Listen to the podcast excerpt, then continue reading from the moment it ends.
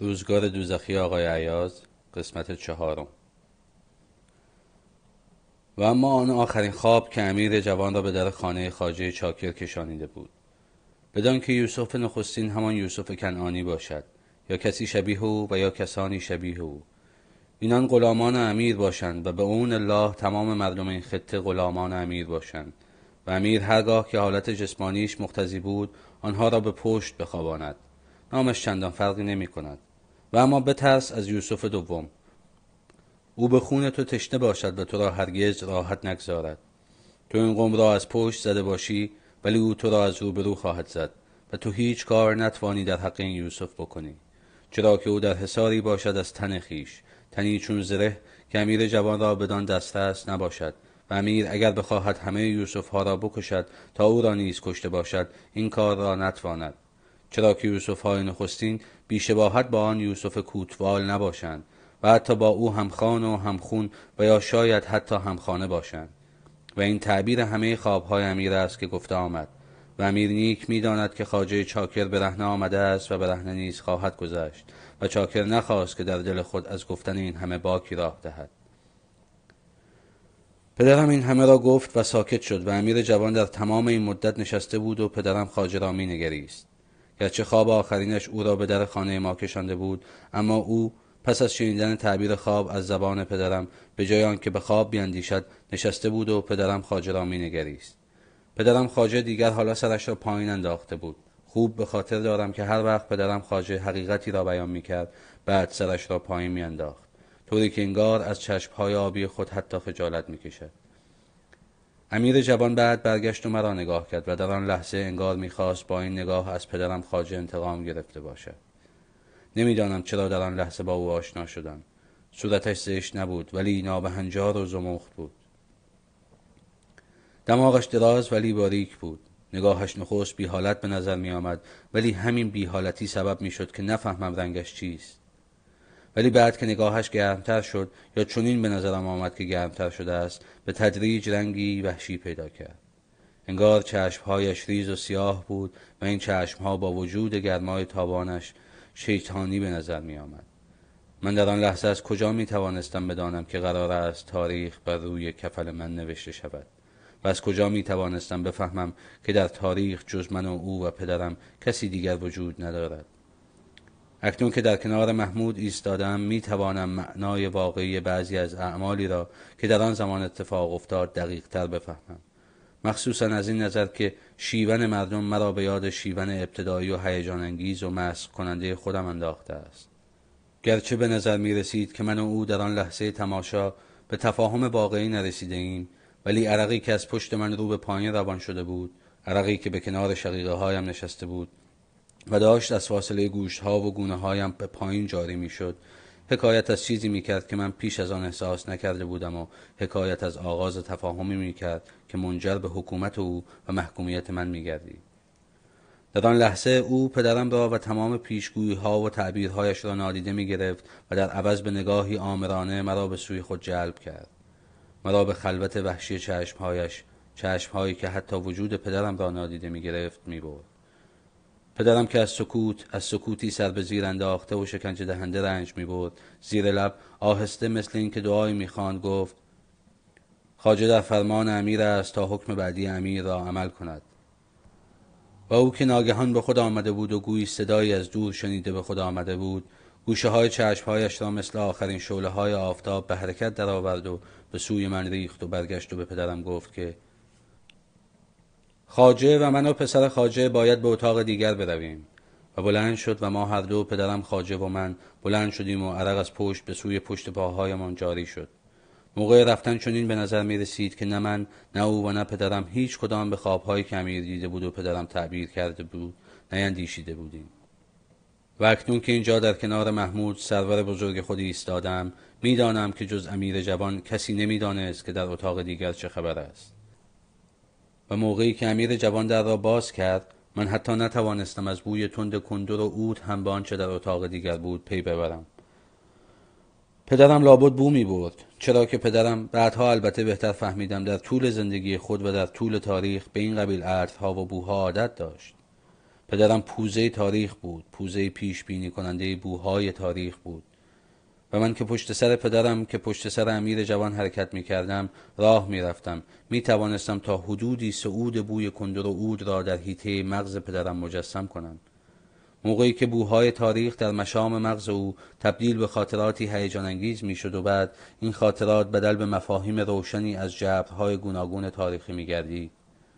این مفاهیم روشن با همان جبرهای گوناگون در ابتدا به کتیبه های درخشانی شباهت داشت که با تشریفات تمام بر سینه کوهی کنده شده باشد ولی بعدها گذشت زمان بعضی از کلمات و خطوط این کتیبه ها را می سایید و برجستگی ها را زودتر از فرو رفتگی ها می سایید و فرو رفتگی ها را پر می کرد و بدل به یک یاد مسطح می کرد حافظه مسطح به وجود می آمد که حتی نسبت به خود بی تفاوت می آمد. ولی پدرم گاهی مغزی شکنجه دیده ولی بسیار پیچیده داشت. او اندیشه و یاد مربوط به اندیشه را بو می کشید چرا که یادهای مسطح مغزش در طول تاریخ گاهی خود را از بیبو و بیخاصیتی رهایی می‌داد.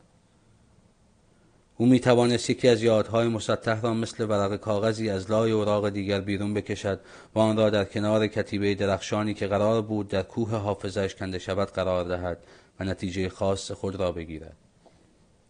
پدرم حافظه شکنجه دیده تاریخ عمرای خطه خود بود. عطرها و بوهای مختلف تاریخ را طوری می شناخت که مادرم بوهای تن پسرانش را. و همین دلیل می توانستم حدس بزنم که حجوم بوی کندر و اود توانسته از حافظه و تخیل او را به سوی عطرهای همسان و همسایه برانگیزد. و می دانستم که او توانسته است نتیجه قطعی خود را از تطبیق سایه های مختلف عطرها بگیرد. اما در زیر این بوی تند و لذت بخش کندر و او چیزی دیگر خاصیت کیفیت نه بوی دیگری بود که موج می‌زد و می‌خواست از سطح لذت بخش کندر و اود خود را به دنیای خارج به دنیای آزاد برساند و خود را عملا اعلام کند. بوی بود که از آن گندیدگی دلنشینی به هوا بر می‌خواست. و چون با بوی کندر و اود مخلوط می‌شد چون این به نظر می رسید که گاهی از آن بسیار قویتر و تندتر است و گاهی از آن خفیفتر و ضعیفتر. رقابتی بود بین این دو بو بین عطر و بو و از امتزاج این دو اتاق سرشار بود. پدرم ایستاد و بلند مثل این که امیر جوان و من اصلا حضور نداریم گفت لا حول ولا قوة الا بالله لا حول ولا قوة الا بالله لا حول ولا قوة الا بالله. و صدای رسایش مثل این بود که بوی تند کندر و عود و بوی گندیدگی را عقب می‌زد. مثل این بود که با صدایش اتاق را روشن می‌کرد و آن وقت در سکوت اتاق امیر جوان به کناری ایستاد و من و پدرم. پدرم در جلو و من پشت سرش. کمی جلوتر رفتیم و پدرم لاحول می‌گفت و به راستی با این گفته خوفی عجیب بر اتاق مسلط کرده بود. و این خوف بیش از همه انگار مرا تسخیر کرده بود. کمی جلوتر رفتیم و آن وقت جسد امیر بزرگ امیر مازی را بر روی تخت نقره‌ای کنار پنجره بسته دیدیم. به هیئتی که دیگران را نمی‌دانم من یکی دست کم پیش از آن مجسم نکرده بودم و من که نمی‌دانستم تمام حوادث مرا تبدیل به گوسفند پروار درشتی شهوت انگیز برای قربانی شدن می‌کردند تا تاریخ بر روی کفل من نوشته شود. امیر امیر مازی گندیده فرو رفته در اعماق کندر و اود امیر مازی از معدود مرده را با تمام سبیل از بناگوش در رفته و سرتاس و قد بلند و ابروهای پرپشت در هم کشیده پس از مرگش. پیش از مرگش به هیئتی دیگر در نظر داشتند. شنل بلندی داشت در زمان حیاتش امیر مازی. و امیر مازی در میان جمع سر و گردنی از اطرافیانش بلندتر بود. شنل بلندش که در زمان حیاتش تا روی چکمه هایش را می پوشانید به وسیله سه چهار نفر از اطرافیانش و روی شانه هایش انداخته می‌شد. و سبیل پرپشت او از دو سوی منخرینش راست و سفید نه فلفل نمکی می ایستاد و از پشت که ما بچه ها سرک می کشیدیم و او را که پشت به عیان شهر و رو به آسمان رو به روی ایستاده بود و به گزارش گوش می‌داد می نگریستیم پیه برآمده و سفید و پشت گردنش را که سفید و براق و بیمو بیرون زده بود می دیدیم. این پی پی ابهت بود.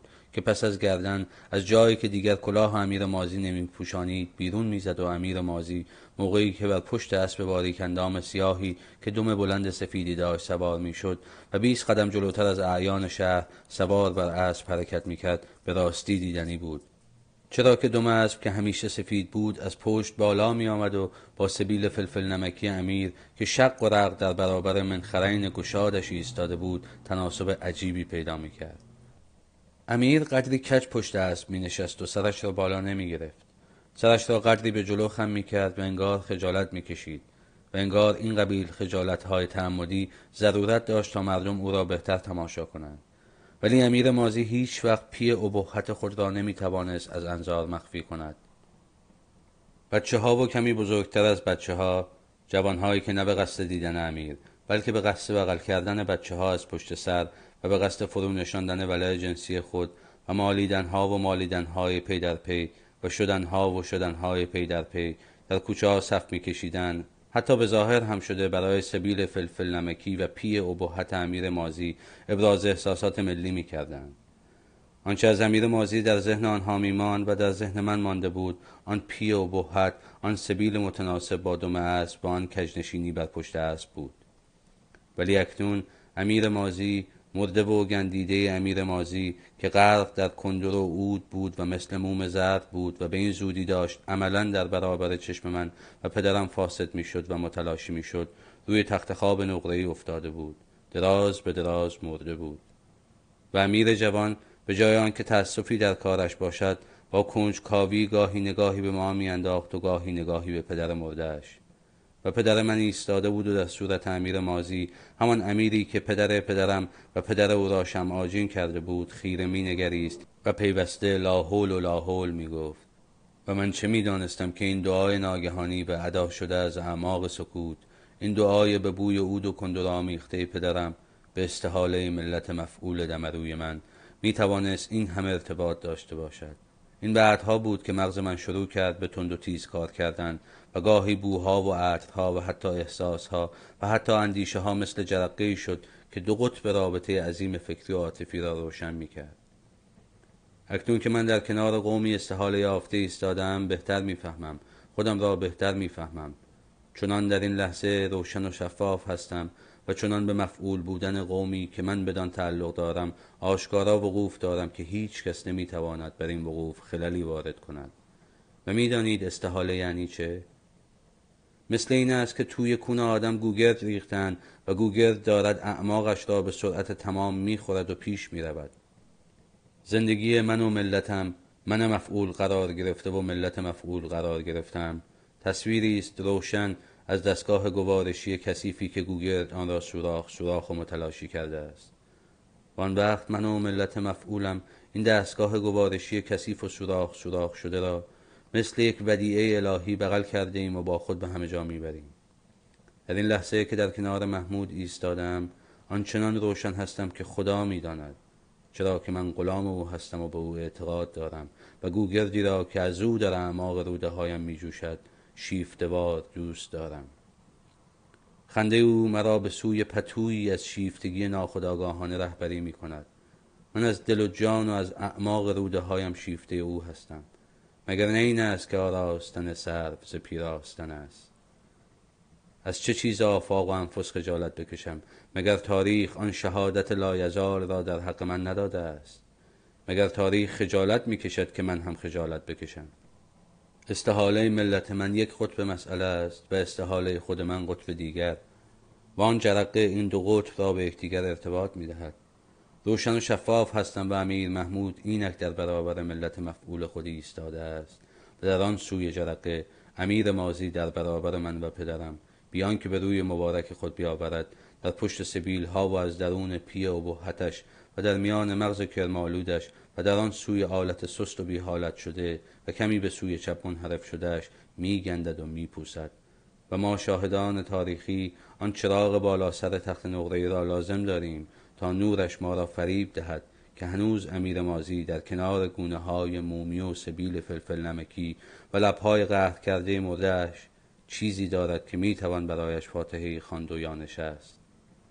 همانطور که می‌دانستم پدرم خواهد نشست و برایش از میان کتابی که به قولی تمام کهکشانها را پیموده و بر لب آن مرد جاری شده است آیه های انتخاب کرد و خان برای چه؟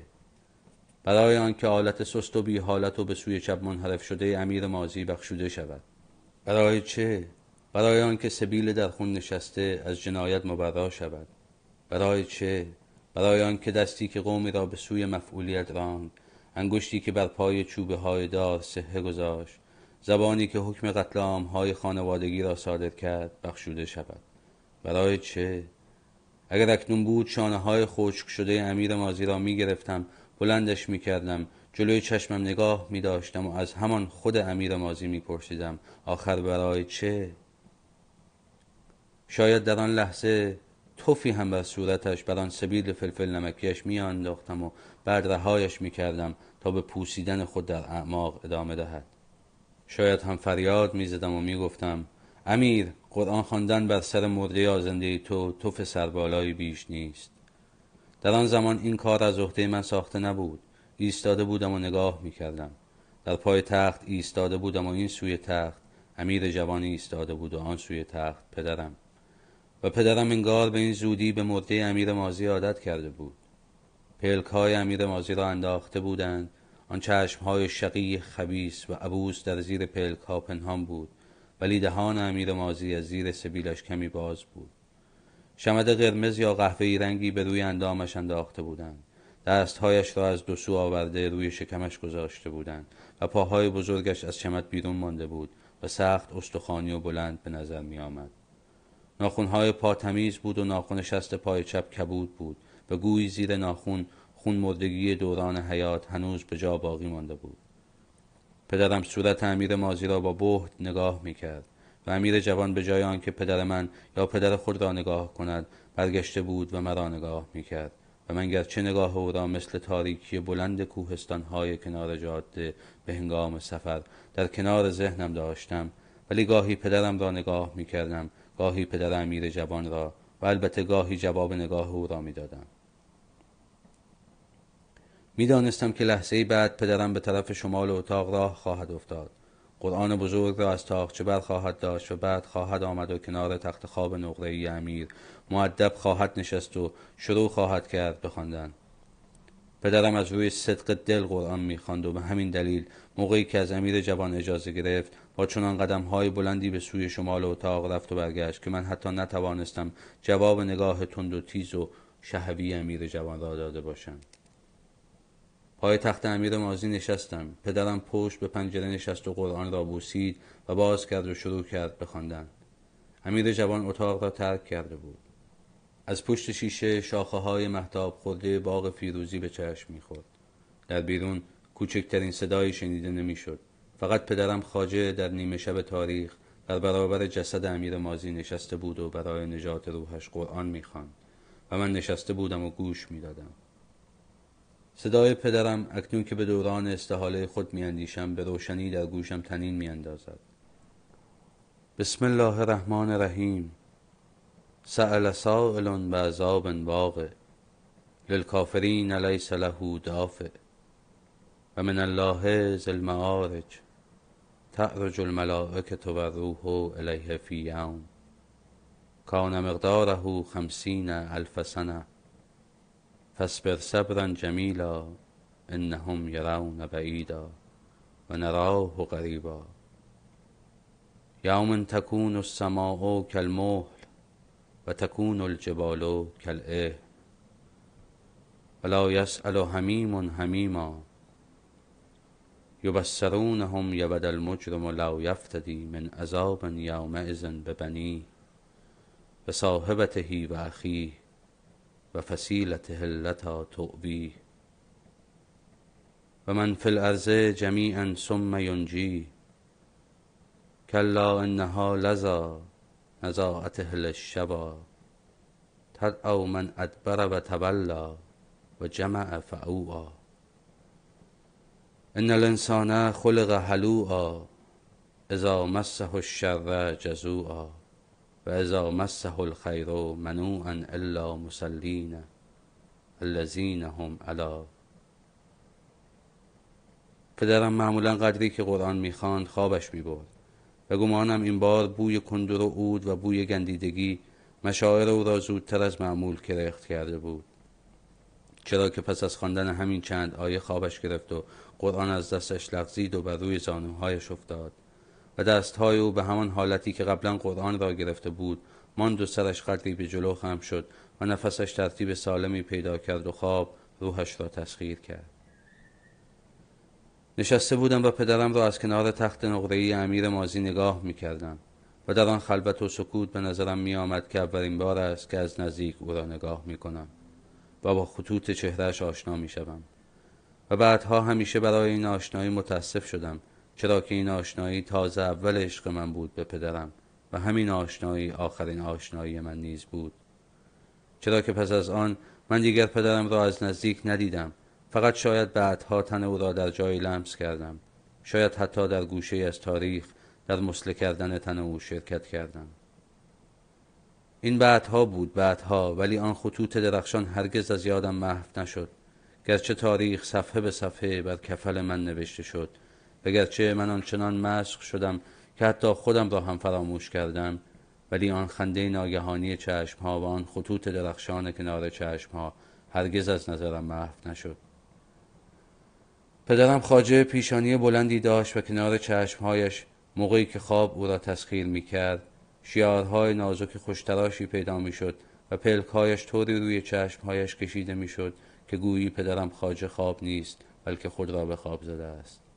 فقط از نفسهای منظمش می‌شد فهمید که خاجه خواب است.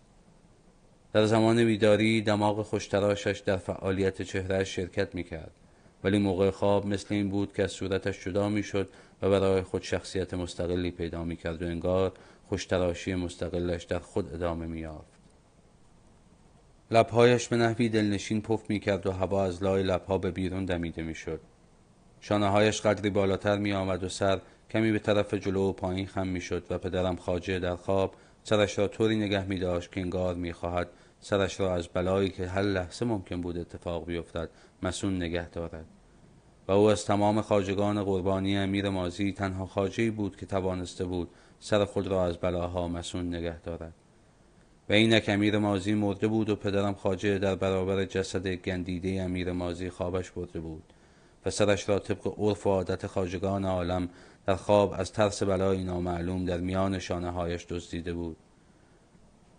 در حالی که در اطراف اتاق خوابگاه امیر مازی چهره های تمام عمرای مازی از دیوار آویزان بود و گویی در این نیمه شب تاریخ آن همه به شهادت خوانده بودند تا ببینند که چگونه پدرم خاجه حتی در خواب هم حتی در برابر جسد گندیده امیر مازی هم از وحشت سرش را در میان شانه هایش دزدیده است. اما آن چهره که هر کدام چند سالی بر ملت مفعول من حکم رانده بودند با آن القاب دلنشین تاریخیشان که از آغاز و میانه و پایان هر جزوهی و یا حتی گاهی هر جمله‌ای در گوش تنین میانداخت با آن های دراز و های بلند با آن های گاهی خسمانه و گاهی پرخون و با آن شمشیرهایی که پس پهلوهاشان آویزان بود و یا در دستهاشان برافراشته و یا در سینه فردی از افراد ملت مفعول من فرو رفته آن چهره ها آن چهره های بلند و عبوس و قهار و ظالم از هر گوشه خوابگاه امیر مازی انگار برگشته بودند و پدرم خاجه را که حتی در خواب از وحشت سرش را دزدیده بود می نگریستند و پدرم آنچنان مظلوم و معصوم آنچنان خرد و خراب شده آنچنان معیوس و در خود فرو رفته به نظرم می آمد که احساس می کردم باید در آن لحظه از نیمه شب تاریخ بیدارش کنم. باید قرآنش را ببندم قرآن را ببرم روی تاخچه سر جایش بگذارم و نفس پاک پدرم را از بوی لجنی که از جسد امیر مازی به پا می‌خواست نجات دهم و او را به سوی فضای باز رها از لجنهای تاریخ در این نیمه شب تاریخ برانم و سرش را از میان شانه های بالا آمدهش بالا بکشم و آن را حتی در خواب قائم بر روی شانه هایش بنشانم. اما من از کجا می دانستم که قرار است تاریخ بر روی کفل من نوشته شود؟ من از کجا می دانستم که دستم از همه جا کوتاه خواهد شد و غلام حلقه به گوش امیر جوانی خواهم شد و مغزم مسله خواهد شد و خود در مسله کردن خاجگان عالم شریک اصلی جرم خواهم شد و خود به زوزه ملت مفعول خود گوش فرا خواهم داد و هنگام گوش دادن به یاد استحاله خود به یاد تجربه درخشان استحاله خود خواهم افتاد. چرا که من منی که خود را به خوبی می‌شناسم همیشه از طریق تکرار تجربه به یاد تجربه های اصیل میافتم. و اینک این استحاله ملت من مرا به یاد دستی می اندازد که آن شب پای تخت امیر مازی گندیده و موقعی که پدرم در کنار تخت خواب امیر مازی خوابش گرفته بود بر روی شانه من گذاشته شد و مرا به سوی خوابگاهی دیگر راند که من هرگز خاطرش را فراموش نکردم. فانوس من دست امیر جوان بود. فانوسم روشن بود و دست او روی شانه من بود و چشمش را در چشم من دوخته بود که بلند شد. و من در حالی که پدرم را نگاه می کردم به دستور امیر جوان بلند شدم و آخرین نگاه هم را به پدرم انداختم که سرش را در میان شانه هایش دزدیده بود و خوابیده بود. امیر جوان در جلو و من پشت سر او راه افتادیم و از صدر اتاق از دری خارج شدیم و وارد سرسرای نسبتا تنگ و باریکی شدیم که از این سو آن سویش از هر چند قدم درهایی در نور فانوس دیده می‌شد. صدایی از پشت دیوارها و درها این سو آن سو نمی آمد. یادم می آید که از پله های بالا رفتیم و بعد به سمت چپ به سرسرای دیگری پیچیدیم و که عین سرسرای بالا بود. در انتهای سرسرا در بزرگی قرار داشت که قهوه‌ای بود و بزرگ و با شکوه بود و امیر جوان این بزرگ قهوه‌ای و با شکوه را با فشار دست باز کرد و خود جلوتر و من پشت سرش وارد اتاق بزرگی شدیم. و این اتاقی بود که من هرگز چیزی به زیبایی آن ندیده بودم و بعدها هم هرگز ندیدم. و این اتاقی بود که سرنوشت مرا به نحوی درخشان برای همیشه روشن کرد و حتی به زندگی گذشته من جهتی داد و گیسوانم را به دست امیر جوان سپرد تا بعدها تاریخ به خود ببالد که آراستن سر ز پیراستن است. در حالی که تاریخ هرگز ندانست که این مثل گوگرد ریختن در اعما و احشا و در دستگاه گوارشی من بود. البته من بعدها به زخمهای خود عادت کردم آنها را مثل نشانهای درخشان و عزیز با خود به همه جا بردم و بدانها بالیدم و هنوز هم بدانها میبالم. چرا که مگر چیزی عزیزتر از آنها برای من در طول تاریخ مانده است که بدان ببالم و به اینان نبالم. چهار چراغ در گوشه اتاق روشن بود. البته نه آنچنان روشن که در نور آنها بتوانم همه چیز را ببینم بلکه روشن به شکلی که اتاق در تاریکی محض نماند و نور ملایمی که به یادم هست کمی سرخ می نمود اطراف آنها حلقه زده بود. کم نوری چراغ ها مانع از آن نمی‌شد که پس از خاموش شدن فانوس به دست امیر جوان بالای تخت خواب بزرگی که به نظرم می رسید در میان رخت های رنگین ابریشمین آن زنی خفته است تصویر جوانی امیر مازی را نبینم. در این لحظه هم به فکر پدرم افتادم که با جسد گندیده امیر مازی تنها مانده بود و هنوز در خواب بود و یا شاید بر اثر رفتن ما و به علت خالی شدن قسمتی از فضای اتاق که گاه خواب را از سر آدم میپراند بیدار شده بود. هنوز نمی‌دانستم به تخت خواب و کسی که به نظرم می‌رسید زنی است که روی تخت خواب دراز کشیده نگاه کنم. اتاق بسیار وسیع بود قالی و قالیچه های رنگین که در نور کمرنگ مرموز به نظر می آمدند کف اتاق را پوشانده بودند و در نور کمرنگ روی دیوارها صورتهای گوناگون و اندامهای عجیب و غریب دیده می‌شد. از سقف تا به پای از این صورتهای الفیه بود و انواع گرد آمدن مردان با زنان همه برهنه و شاید این همان جایی بود که تعریفش را از بچه های همسن و سال خود شنیده بودم که امیر جوان پوشیده از ریحان خادم و یا هر خادم دیگر پوشیده از مشتفان و جاسوسان امیر مازی مطربان مرد را به وقت خواب قیلوله برهنه می کرد و خود نیز در کنار آنان برهنه می شد و حرکات تصاویر روی دیوارها را همه با هم تمرین می کردن. برگشتم و امیر جوان را نگاه کردم و انگار تازه فهمیدم که او جز یک پیرهن بلند سفید که تا روی پاهایش می رسید و جز کفش های بی صدای راحت چیزی بر تن ندارد. مشکل می توانستم بفهمم که قرار است چه اتفاقی بیفتد. البته تمام قرائز حیوانی و انسانی من حکم می کردند که آنچه اتفاق خواهد افتاد خارق العاده است.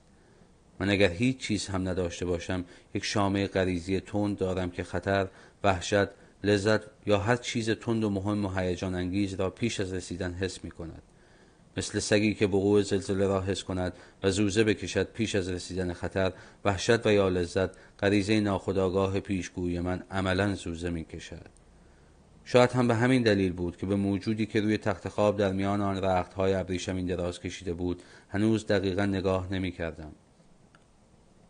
امیر جوان مرا نگاه می کرد و من که پس از آن تکان اولیه بهت کمی به خود آمده بودم هنوز به چیزی نگاه نمی کردم.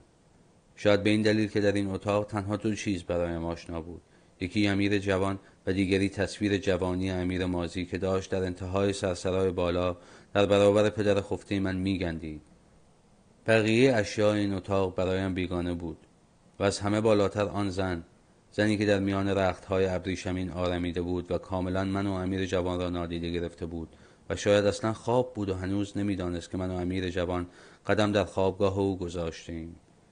ولی آن حس غریزی کلبی من حکم می کرد که این زن همه چیز را می داند و الا چگونه ممکن است به آن نظم و ترتیب خود را در زیر و روی جامعه های ابریشمین گسترانده باشد. در درازای اندامش در میان حریر نظمی بود که نه از خواب بلکه از بیداری حکایت می کرد و من موقعی با آن حس غریزی کلبی خود اعتقاد راسخ پیدا کردم که او به صدا در آمد و البته صدایش مثل صدایی بود که از میان دندانهای نیمه کلید شده انسان در خواب و نیمه بیداری درآید. صدا در این حالت هنوز کلمه نیست چیزی است مبهم و ابتدایی که هنوز به صورت کلمه در نیامده است. و پس از آنکه از میان دندانهای کلید شده و لبهای نیمه باز بیرون میخزد تا مدتی بلا تکلیف در فضا میماند تا بر حسب شرایط موجود مفهوم و معنایی پیدا کند. و در آن لحظه من به نظرم آمد که کلمه ادا شده پسرم بود یا محمود و یا شاید هیچ کدام از این کلمات نبود و فقط صدای رهای بیمعنا ولی با حلتی بود که بی اراده از لای لبهای نیمه باز بیرون خزیده بود. هیچ کس نمی‌تواند در این قبیل لحظات به یقین حرفی بزند. چرا که همه چیز آنقدر اسرارانگیز و مبهم و زیبا و در این حال وحشتناک به نظر می آید که اصلا به یقین حرف زدن مقوله پرت و تفسیری بی ربط خواهد بود. حالات را باید درک کرد و نباید تفسیر کرد.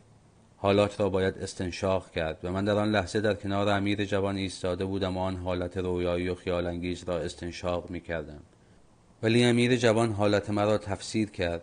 و اگرچه تفسیر از حالات در هر شرایط دیگر نمی توانست مرا به خود جلب کند و من در شرایط دیگر به استنشاق حالات ادامه می دادم لیکن این بار برخلاف همیشه تفسیر آن حالت رویایی و خیالانگیز کنجکاوی تمام وجود مرا به خود جلب کرد. و من گذشته آن حالت را رها کردم و با آینده تفسیر آن حالت دل بستم چرا که امیر جوان که در کنار من ایستاده بود دهانش را باز کرد و در مقابل آن صدای مبهم که به زحمت می توانست در ذهن من به کلمه یا جمله بدل شود با صدایی که در آن کلمات رساترین و روشنترین حالت خود را داشتن گفت کسی را که می‌خواستید آوردم و این جمله آنقدر روشن بود که من در روشنایی آن دچار دوار عجیبی شدم طوری که نتوانستم ادامه جمله را بشنوم و نتوانستم بفهمم که امیر جوان به زنی که روی تخت خواب دراز کشیده بود و در نیمه خواب و نیمه بیداری صدایش می‌زد با چه عنوانی خطاب می کند از خودم پرسیدم آیا من احساس شدم آخر احساس پیش چه کسی برای چه؟ البته در آن دوار هیجان انگیز عنوانی که امیر برای خطاب به زن انتخاب کرده بود در ذهن من راه یافته بود. ولی عنوان سخت بیشکل بود. مثل خمیری بود که هنوز به نان تبدیل نشده است و در گمنامی خود در ذهن من به دنبال هویت خود میگشت. آیا قرار بر این بود که من به این اسم و عنوان هویت لازم را بدهم و یا اینکه قرار بود آن را دوباره از زبان امیر جوان بشنوم و به درجه از یقین و اطمینان برسم؟ البته در صدای امیر جوان علاوه بر رسایی و رهایی و روشنی به گمانم شیطنتی نیز بود و احساس می کردم که امیر با رها کردن آن عنوان بیشکل در ذهن من با گشودن پنجره های ذهن من به سوی دنیای از علائم نامفهوم به سوی کویری که من باید از آن درخت و جنگل می رویاندم و آبها و رودخانه ها را بر آن جاری می کردم. در واقع شیطنتی به خرج داده است. وگرنه چطور ممکن بود او مرا به خوابگاه جوانی امیر مازی امیری که اکنون در آن بالا داشت در برابر پدرم میگندید راه داده باشد؟ و چطور ممکن بود لحظه بعد در اتاق جوانی امیر مازی دست مرا گرفته باشد و مرا که در این لحظات حیرت و شیفتگی و دوار و بهت بیش از همیشه از همه اطاعت می کردم به سوی زنی که در میان جامعه های حریر خفته بود رانده باشد. و مجبورم کرده باشد که در کنارش و کنار تخت خواب زن خفته بر جامعه های حریر زانو بزنم و او را از نزدیک تماشا کنم. ولی چرا من احساس شده بودم؟ چرا باید من خودترین فرزند خاجه جهان به پیشگاه تخت خواب زنی که تاکنون ندیده بودمش و نمیشناختمش احساس شده باشم؟ آیا این تصادف بود یا سرنوشت؟ یا قصدی توتعی هدفی در کار بود که من از آن به کلی بیخبر مانده بودم. طوری در کنار تخت خواب زانو زده بودیم که انگار کسی که به روی تخت خواب آرمیده بود می‌خواست در آخرین لحظات حیات خیش ما را از ثمره حیاتی بسیار طولانی و پرماجرا و پرتجربه سودی برساند و تمام زندگیش را در چند کلمه خلاصه کند و آن را در ذهن ما به صورت شفاف ترین اکسیرهای تجربه فرو بریزد و به ما جهتی بدهد که به ندرت کسی در طول حیاتش به آن جهت دست مییابد. ولی بدون شک من اشتباه می‌کردم. کسی نمی‌خواست تجربه حیات طولانیش را با من قسمت کند. کسی نمی‌خواست به تمام خیالات و تجربه های گذشته من فقط از طریق کلمات جهت بدهد. چرا که او مثل عروسکی بزرگ که تازه از جعبه خود باز شده در برابر آدم گذاشته شده باشد در برابر من در روی تخت دراز کشیده بود و مرا آنچنان نگاه می‌کرد که انگار چشمهایم را نمی‌بیند. بلکه در آن سوی چشمهایم حتی در برای تمام حواس ظاهری و تمام رنگها و بوها و صداها و لذتها. در اعماق چیزی که من می‌دانستم نهایی ترین و نهایی ترین منزل زمیر من است نفوذ می کند نهایی ترین و نهایی ترین دریچه زمیر و حافظه و خیال مرا به نحوی نامرئی می گشود و مرا در برای وجود ظاهری من در یک خلوت بینظیر خلوتی محال توأم با رعب و حراس و زیبایی و لذت برهنه می کرد و تماشا می کرد امیر جوان و من او قدری پایین تر و من بالاتر نشسته بودیم و او را نگاه می کردیم او نیز ما را نگاه می کرد یعنی امیر جوان را نگاه نمی کرد مرا نگاه می کرد با وجود این چنین به نظرم می آمد که همه جا را نگاه می کند و همه چیز را می بیند نه اینکه او بسیار زیبا باشد اصلا و ابدا. او نه فقط زیبا نبود بلکه حتی جوان هم نبود. یعنی امیر جوان و من به راحتی می توانستیم پسران او باشیم. امیر جوان پسر بزرگتر و من مثلا پسر کوچکتر و یا کوچکتر از برادر کوچکتر امیر جوان. البته اگر او برادری کوچکتر از خود داشته باشد که شاید هم داشت و نابودش کرده بود. چشمهای ریز سیاهی داشت این زن و لبهای پر گوشتالو و گونه های برآمده. کمی بیشتر از حد معمول برآمده.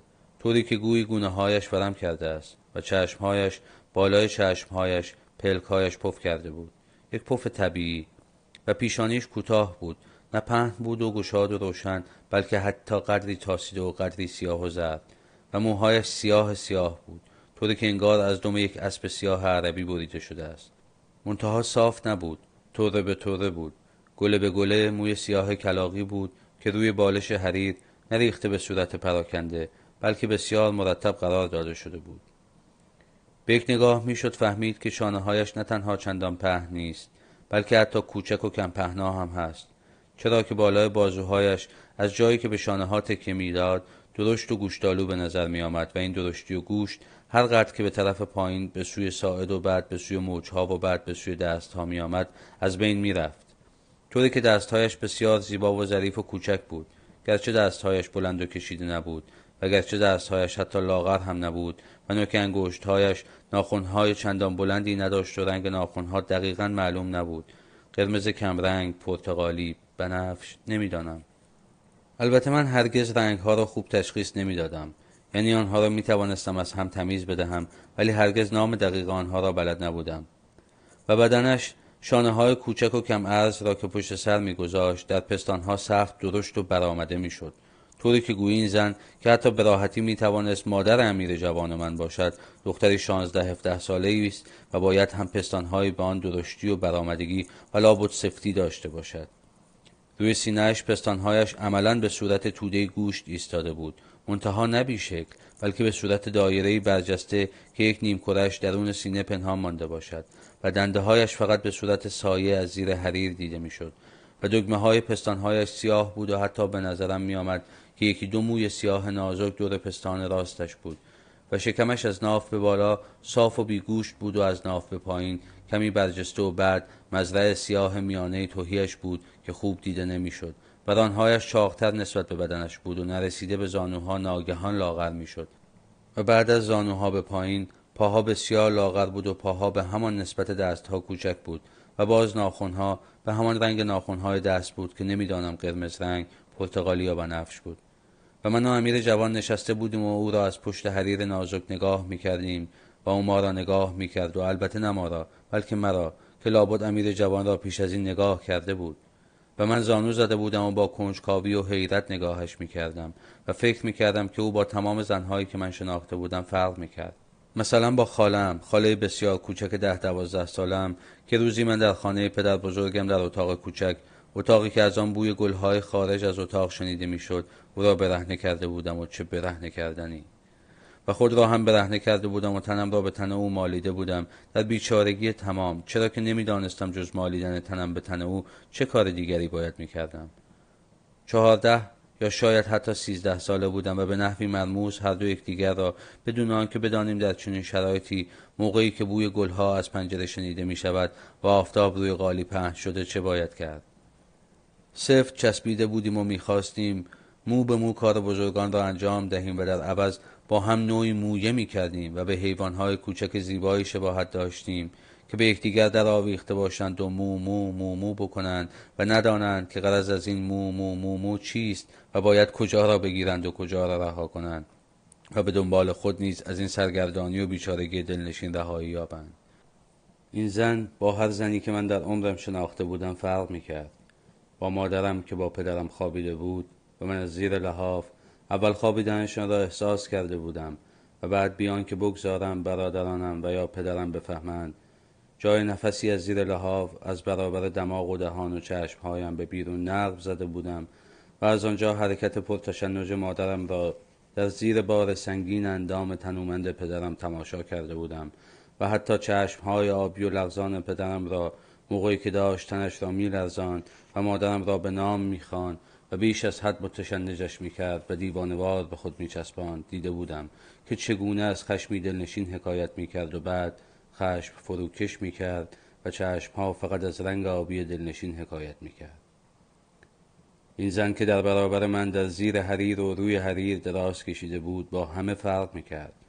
مثلا با آن زن زیبای شکل که اسم آمیانش نمی‌دانم قچی قچی یا چیزی شبیه هم بود و زن مرد مشرف به موتی شده بود که بعد مرد تا نگویند که به علت شلی یکی از پاهایش شوهر پیدا نکرده است. و بعد این زن اتاقی گرفت تنها اتاق طبقه سوم خانه ای را که ما در آن زندگی می کردیم و مادرم گاهی بقایای سفره را می‌داد دست من تا ببرم بالا و به قیچی قیچی بدهم تا گرسنه نماند. تمام مدت بالا می نشست و پای شلش را برهنه می کرد و نگاه می کرد و می گریست. روزی من بادیه غذا را زدم زیر بغلم و رفتم بالا و دیدم پاهایش را در برابرش گذاشته گریه می کند. پای دیگرش از زیر شلوار نازکش باران خوشتراشش دیده می شد و او های درشت سیاهی داشت که می توانست در لحظات اندوه و گریه بسیار زیبا باشد. بادیه غذا را در برابرش گذاشتم. دستش را بلند کرد و محکم به حالت گریه دستم را گرفت که تو یک امروز بیا و لطفی بکن در حق من و به این پای فلج من دستی بکش. دستم را برد و گذاشت بالای ران فلج که طبیعت مرده بود و حتی فکر کردم مثل مرمری است که از درون خالی و پوک شده. جوهر مرمری خود را از دست داده باشد. دستم را از ران تا زانوی خشک و بعد استخوان ساق پا می کشید و بعد بالا می برد و بعد دوباره پایین می آورد تا اینکه دیدم دستش عجیب گرم شده است.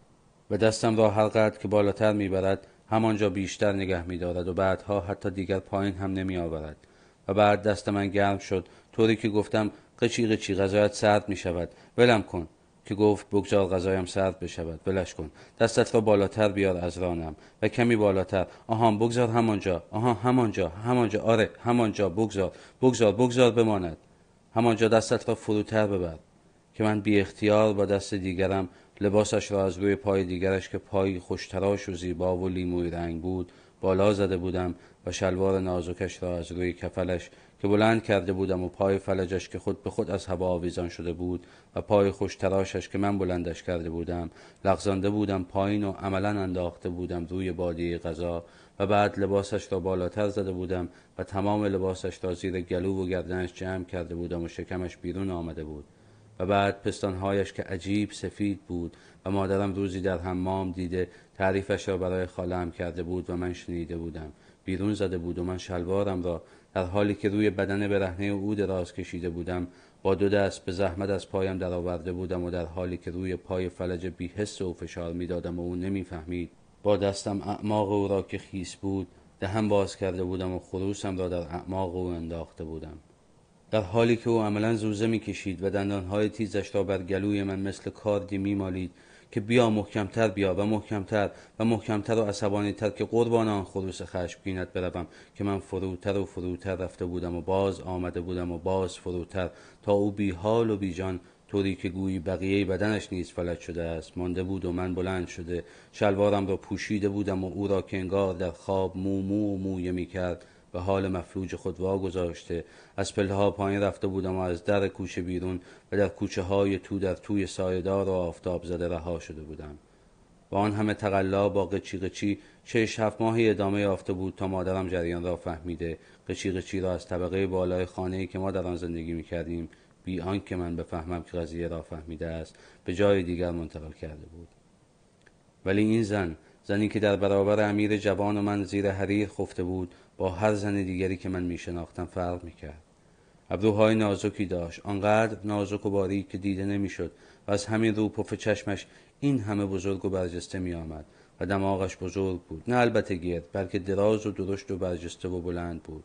دماغی با شخصیت ولی زشت بود و حتی چنین به خاطر دارم که شیار بسیار نازکی آنچنان که اگر فقط به دقت نگاه می‌کردی می‌دیدی طرف چپ دماغش بود و چشمهایش همان چشمهای ریزش که دور آنها شیارها و چروکهای ظریف دیده می‌شد سیاه سیاه بود مثل شبه مثل پر کلاق مثل ظلمات سیاه بود. و احساس می کردم که مردمک چشمش می‌خواهد هر لحظه بیرون بیاید سفیدی چشم را عملا ببلعد و تمام چشم را تسخیر کند. و زیر گلویش قبقب ظریفی داشت که در پایین منتها به یک حلقه شیار سرتاسری زیر گلو می‌شد. و همین او را چاقتر از آن که بود نشان می‌داد. و عطر گرمی هم از تنش برمیخواست که به یک اندازه از تمام تنش برمیخواست. و این در مقایسه با بویی که از بالا از اتاق امیر مازی میآمد بوی نجات بخش بود. طوری که حتی در ستون فقرات من نفوذ می‌کرد و من خوب با خبر بودم که اگر چیزی در ستون فقرات من نفوذ کند دیگر اختیار من به دست خودم نخواهد بود. و او گویی مرا نگاه می‌کرد و گویی این عطر را به سراغ من میفرستاد و گویی خوب خبر داشت که این عطر در ستون فقرات من نفوذ خواهد کرد و مرا به سوی او خواهد راند. و عجیب این که با نگاه کردن در صورت او به جای آنکه در آن لحظه به سوی او رانده شوم به یاد حرفها و قصه های مادرم میافتادم که از او و امیر مازی در یکی از آن یکی بود یکی نبودهایش برایم نقل کرده بود. که اما بعد بعد از آن که ملک احمد یا شاید ملک محمد نمی‌دانم کدام یک. لابد همان ملک احمد مرد کچل قصه ما کلاهی را که از پدرش به ارث برده بود و اگر سرش میگذاشت کسی او را نمی‌دید. بر سر نهاد و بیان که کسی از پاسداران شهر متوجه شود. از دروازه غربی شهر وارد شهر شد و بیان که کسی بفهمد به طرف میدان شهر راه افتاد. و چون ملک احمد یا ملک محمد لابد همان ملک احمد از خود اولاد ذکور نداشت و مرده بود مردم شهر برای انتخاب ملک جدید کفتر هوا می‌کردند تا کفتر سر هر کدام از اهالی شهر که نشست او را پادشاه کنند. کچل ما که از همه قد بلندتری داشت برای آنکه جلب توجه کفتر را بکند کلاه را از سرش برداشت و در آن مرئی شد و سرش زیر آفتاب برق زد. کفتر را هوا کردند و کفتر همین که کچل ما را دید یک دل نصد دل عاشق سرش شد و آمد بالا سر کچل ما چرخی زد و بعد چرخی دیگر و چرخی دیگر و ناگهان فرود آمد بر روی سر کچل ما نشست و مردم هلهله و شادی کردند و چل شبانه روز شهر را چراغان کردند. چرا که پس از ملک احمد یا ملک محمد لابد همان ملک احمد ملک شهر خود را که همان امیر مازی بود انتخاب کرده بودند. و اما بعد مادرم در یکی دیگر از آن یکی بود یکی نبودهایش نقل می‌کرد که چون کچل ما ملک شهر شد در مدت چهل شبانه روزی که مردم جشن گرفته بودند او در کاخ ماند و کسی او را ندید و چون در غروب روز چهلم بر روی محتابی بلند کاخ در برابر میدان ظاهر شد شنلی بر شانهش بود که همیشه بر شانهش ماند و این شنلی خاکستری رنگ بود از بهترین دیبای موجودان است و کچل ما چون سرش حتی تار موی هم نداشت و سرش مثل کف دستی بود صاف و بیمو برای آنکه بر جلال و ابهت خود بیافزاید کلاهی که بیشباهت به کلاه افرنجان نبود بر سر گذاشته بود. و از لای لب اولیایش سبیلی که دو بناگوش را به هم میدوخت رویانده بود و موقعی که مردم هلهله می‌کردند و سبیل بلند و دراز کلاه افرنجی و شنل خاکستری رنگ او را به یکدیگر نشان می‌دادند. او دست چاق بزرگش را بالا می برد و به مردم دست تکان می‌داد. و حتی لبخندی ناچیز نیز از زیر سبیلش می‌زد که البته مردم نمی‌دیدند و فقط عمرای می‌دیدند که در آن نزدیکی ایستاده بودند. و این عمرا می‌دیدند که کچل ما به صورت امیر بزرگترین امیر این روزگار چگونه قلبش آکنده از مهر و محبت برای ملتی شده که به وسیله کفتری او را به امارت برگزیدند. و اما بعد مادرم در یکی دیگر از آن یکی بود یکی نبودهایش می‌گفت که بشنو از عروسی امیر یعنی همان کچل مازی ما که چون تمام رقیبانش را از دم تیغ گذرانید چشم یکی را درآورد و گوش دیگری را به چوب کوبید و آن سومی را اخته کرد و آن چهارمی را کشت و پنجمی را به زندان انداخت و ششمی را در زندان مسموم کرد و هفتمی را ایزن کشت یا مسموم کرد و هشتمی و نهمی و دهمی و صدمی را و قس الهازا ملتی را به زندان انداخت ایزن کچل مازی ما که همان امیر بزرگ باشد مصمم شد که برای خود عروسی نامزد کند و هفت لیل و نهار برای این عروس جشن بگیرد و جانم که شما باشید به شما بگوید مادرم می گفت که بر سر انتخاب این عروس هر شب دختری از دختران سرکردگان خود را به خوابگاه خیش می برد و دختر را بامداد پگاه روز بعد خونین و مالین چرا که گاهی کچل مازی ما با چکمش به کارت دختران را می گرفت و دائم چکمش را به این آن حواله می کرد روانه منزلش می کرد که این یکی نیز ما را نزیبد و از این بهترش اگر هست بفرستید و شب بعد باز همان قضیه با فلان باکره دیگر تکرار می شد تا بالاخره کچل مازی امیر بزرگ حاضر عاشق ثروت بیکران دوشیزه ای شد که پدرش را گویا مادرم می گفت به دست خود خفه یا اخته کرده بود یا پدرش به مرضی مهلک خود درگذشته بود.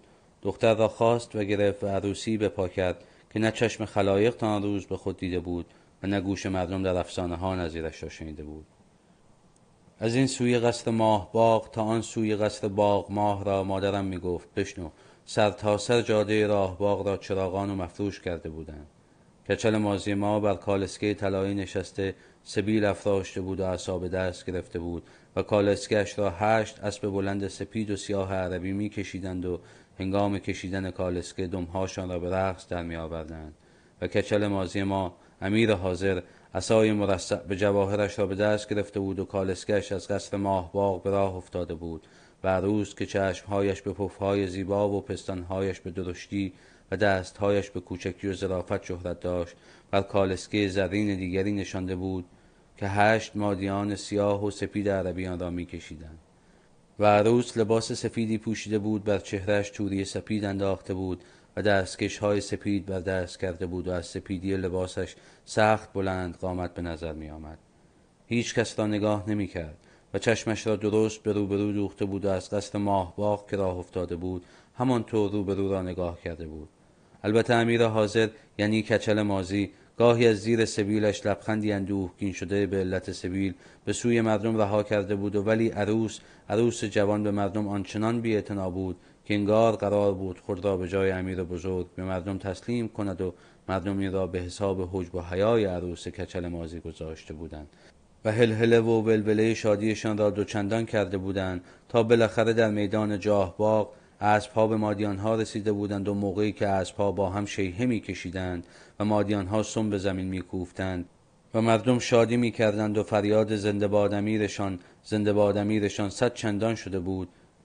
کچل مازی ما از کالسکه پیاده شده اسایش را بر روی دست چپش انداخته بود و به طرف کالسکه عروس حرکت کرده بود.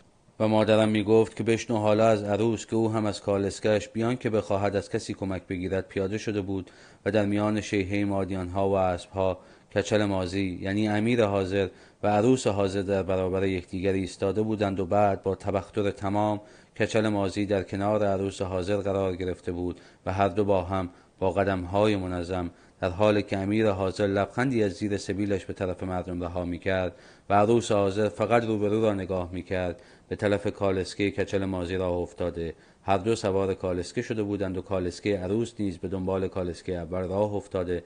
از میان جاهباغ و خیابان راهباغ تا قصر ماهباغ را رفته بودند و آن شب کچل مازی سبیل افراشتش را لای پاهای عروس خود خیس کرده بود. در حالی که چکمه های بکار افکنش در کنار تخت جفت شده ایستاده بودند و مثل دو بچه لال شده عروس امیر حاضر را نگاه می. و مادرم به اینجا که می رسید دست راستش را بالا می برد و می گفت که سه سیب از آسمان آمد. یکی مال تو یکی مال من و سومی مال قصه گو. که من بعدها فهمیدم که در واقع مادرم دو سیب می‌خورد و من یک سیب. و بعدها هم من از برای بچه ها شنیدم که امیر دیگر دوست نداشت تنها به خوابگاه عروسش برود. چرا که دوست داشت همیشه یکی از سرکردگانش همانهایی که امیر به دست و به چکمه یا به آلتش به کارت دخترانشان را گرفته بود با او به خوابگاه زنش بروند.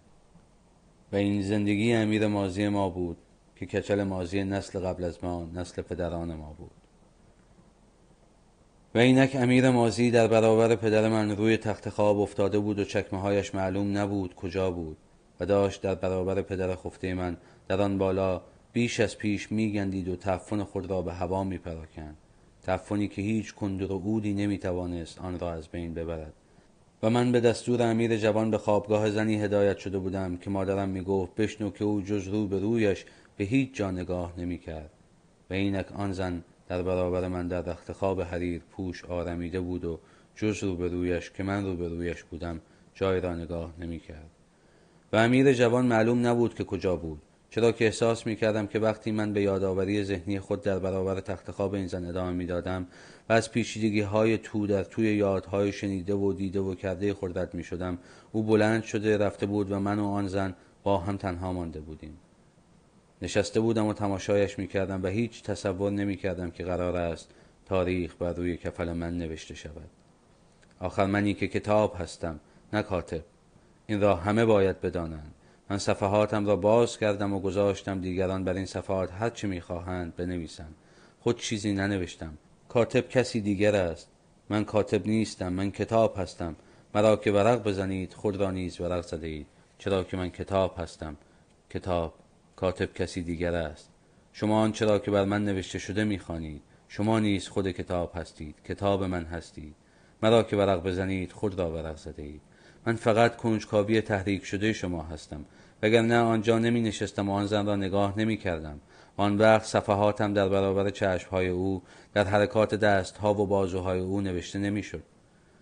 در کنار محمود در برابر جمعیت در کنار این جسد مسلح که ایستادم به این فکر می کنم که شاید آن شب می توانستم از نیمه راه برگردم. یعنی همانطور که امیر جوان بلند شده رفته بود من نیز بلند می شدم و می رفتم شاید اگر می خواستم بروم مانعم می شدن. ولی چطور؟ آن زن حرکتی نمی توانست بکند در تمام این مدت حتی پلک هم نزده بود و در بیرون شاید دیگران و شاید در کنار آنها امیر جوان تدارک غسل و کفن و دفن امیر مازی را می‌دیدند پس من می توانستم از برابر نگاه آن زن بگریزم در را به همان سادگی که امیر جوان باز کرده بود و ما وارد شده بودیم باز کنم و بیرون بروم و از سرسرارت شوم و بعد به شکلی از باغ در تاریکی شب بیرون بروم. شاید. ولی اینها همه حرف است. حرف حرف. کنجکاوی هایی در من موج می‌زد که مثل بادی که بادبانی را پر کند و پیش براند مرا به سوی ساحل تجربه میراند برای من هیچ چیز با این حالت قابل مقایسه نبود. من مثل قنچه بودم که انگار می‌خواست از کنجکاوی بشکفد و دور برش را همه شکفته ببیند. و شاید همین کنجکاوی بود که مرا مجبور کرد که همراه پدرم به قصد بیایم. به خواب و تعبیر خواب امیر جوان گوش کنم و بعد در زیر پای تخت امیر جوان بنشینم. اگر آن کنجکاوی مرا به سوی این لحظه و تصادف ها و زندگی های این لحظه نمیران من نیز مثل برادرانم پیش مادرم میماندم. و یا شاید همان بالا پیش پدرم میماندم. همین کنجکاوی بود که مرا مجبور کرده بود که به اشاره سر امیر جوان که پاش و دنبال من راه بیفت بلند شوم و به دنبال امیر جوان راه بیفتم. و همین کنجکاوی بود که مرا در برابر تخت این زن که به قول مادرم بشنو که جز به روبرویش جای دیگر را نگاه نمی‌کرد زانو بزنم و حتی رفتن امیر جوان را نفهمم و پس از آنکه حتی فهمیدم به روی خود نیاورم. و همین کنجکاوی بود که نفس را در سینه من حبس کرده بود و مرا عملا در برابر زن به سلابه کشیده بود و می‌گفت باش تا ببینی که چگونه صفحات کتاب روحت ورق خواهد خورد. و خود در حال مسخ شدن بدل به کتابی در حال نوشته شدن خواهی شد. چرا که تو نمی نویسی بلکه نوشته می شوی که کاتب نیستی بلکه کتاب هستی. که عامل نیستی بلکه عمل هستی. که فاعل نیستی بلکه فعل هستی. و تاریخ باید بر روی کفل تو نوشته شود. و من آن شب صفحات سفید روحم را و حتی برگ های سفید تنم را باز کردم تا هرچه کاتب خواهد نوشت بر من نوشته شود. چرا که کاتب کسی است که کتابش را میگاید دلیلی نداشت که من از تجربه از تجربه عظیم روی گردان شوم و مثلا صدای دورگه خفیف آن زن را نشنوم که آهسته و زیر و لب و انگار در خواب یا در نیمه خواب و نیمه بیداری مرا به خود می‌خوان که بیا بیا بیا بیا بیا بیا و طور این بیاها را می گفت که گویی صدا از لای پستانهای درشتش می آمد و نه از خلال لبهای گوش دالودش چرا که صورتش اصلا و ابدا تکان نخورده بود و چشمانش مثل قبل بدون آنکه ای از ای تکان بخورد و پلکی بیفتد و برخیزد نگاه هم می‌کرد و معلوم نبود آن صدا چرا در صورتش کوچکترین اثری یا انعکاسی ندارد. و گرم بود دستش موقعی که دستش را بلند کرد و بر روی صورتم کنار لبهایم گذاشت و مادرانه با اطراف لبانم بازی کرد ولی کمال دراز کشیدنش کمالی بود که انگار دست از آن جدا نشده. حرکت نکرده و به طرف من نیامده. و دست موقعی که حرکت کرد مثل یک سحر دیدنی یک جادوی قابل لمس و به سادگی حرکت تارنکبوتی از برابر چشمم گذشت و به سوی شقیقم پیچید و بعد بالاتر آمد و بالاتر.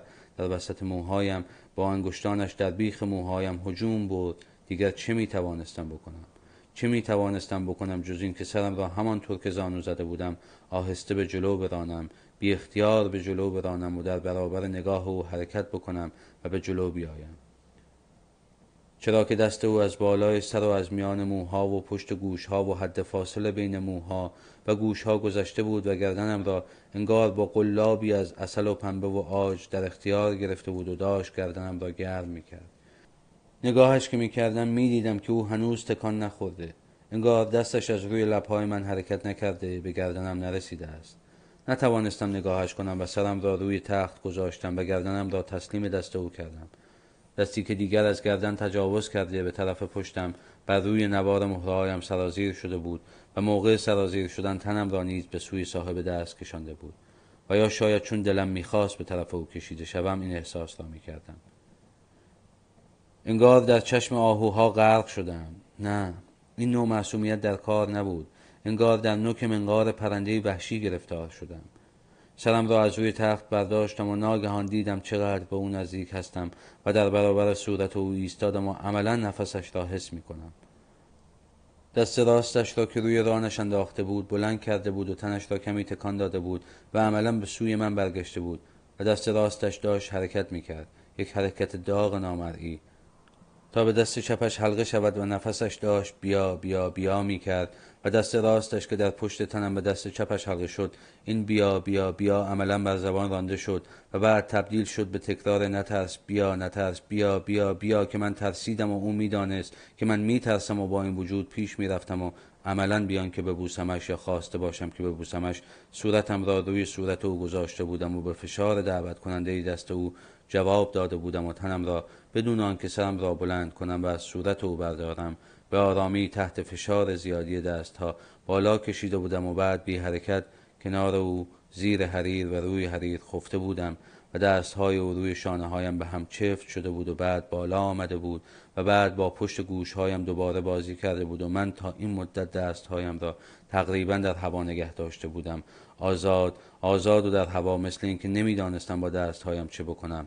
و بعد او گفته بود طوری که انگار نگفته بود بلکه به نحوی اشراقی فقط به من فهمانده بود که دستهایت را بیانداز زیر من که من بیان که به راستی مفهوم گفته یا نگفتهش را فهمیده باشم دستهایم را بی اختیار انداخته بودم زیر تنش و حتی نمی‌دانم کی لباسم را کنده بودم و یا شاید او لباسهایم را کنده بود چرا که من از همان اول خودم را در میان دستهای مجرب او برهنه دیده بودم.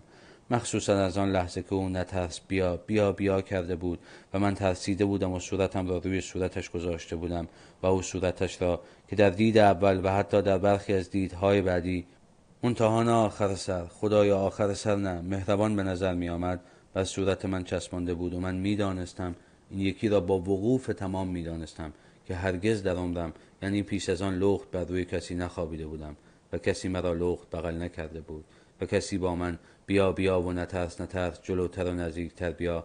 و دستهایت را بنداز زیر من آره زیر من زیر کمر من. نه هنوز پایینتر نرو که دستهایت را آن زیر می‌خواهم. قبل از پایین رفتن. آری کسی با من بیا بیا بگیر بگیر و نترس نترس نکرده بود. و بعد این حرفها را عملا در گوشم گفت. پیش از آن که حرکاتش آنقدر داغ شود که من احساس کنم گوش ندارم و کر شدم. یعنی همانطور که صورتم را روی صورت او گذاشته بودم. شنیدم که با لبهایش در گوشم می‌گوید بیا بیا. و صدا در محفظه گوشم مثل گلی مثل گلبرگ های پیچیده گلی میپیچید. البته اگر گل صدا باشد و گلبرگ حرف و اگر گل و گلبرگ و گل مثل سمی مطبوع سمی داغ و مستی بخش در گوش فرو ریخته شود. و بعد این بیا بیاها و نترس نترس ها تبدیل شد به بوسه و هر بوسه به تجسمی از دعوت بیا و نترس که من دیدم که ترسم با این بیا نترس های بوسه دار فرو میریزد و دست هایم حتی زیر کمره و به حرکت در آمده و لبهایم. دور گوش های او در جایی که موهایش طره به طره و گله به گله تمام می‌شد. حرکت می کنند و به این زودی داشتم زانوهایم را با زانوهایش و رانهایم را با رانهایش تنظیم می کردم و سینم را بیشتر به سینهش می فشردم و بدنش را از زیر کمرش جاکن کرده بودم و به طرف خود کشیده بودم. ولی دوست داشتم که در تاریکی در ظلمت او را از آن خود کرده باشم. دور از چشم خبیس چراغها ولی او اهمیتی نمی‌داد و می‌گفت مهم نیست هیچ چیز مهم نیست. و حتی فکر کردم که با نفسش میخندد. البته قبل از آن که من خواسته باشم یا توانسته باشم خروسم را در او فرو کنم. گرچه هنوز من از او چیزی نمی‌دانستم. فقط می‌دانستم که در میانه خیسش کاملا آماده است. ولی او دستم را از زیر پشتش با دستش آزاد کرد و دستم را برد و گذاشت روی میانه پاهایش و بعد چیز کوچکی را آن بالا نشانم داد که بمال که بمال. که بمالم بمالم بمالم که من شروع کردم به مالیدن آن چیز. آن فیتیله گوشتی ظریف در میان دو انگشتم و او در آنجا عجیب خیس و داغ بود و هی می گفت بمالم بمالم بمالم که من پایان قسمت چهارم.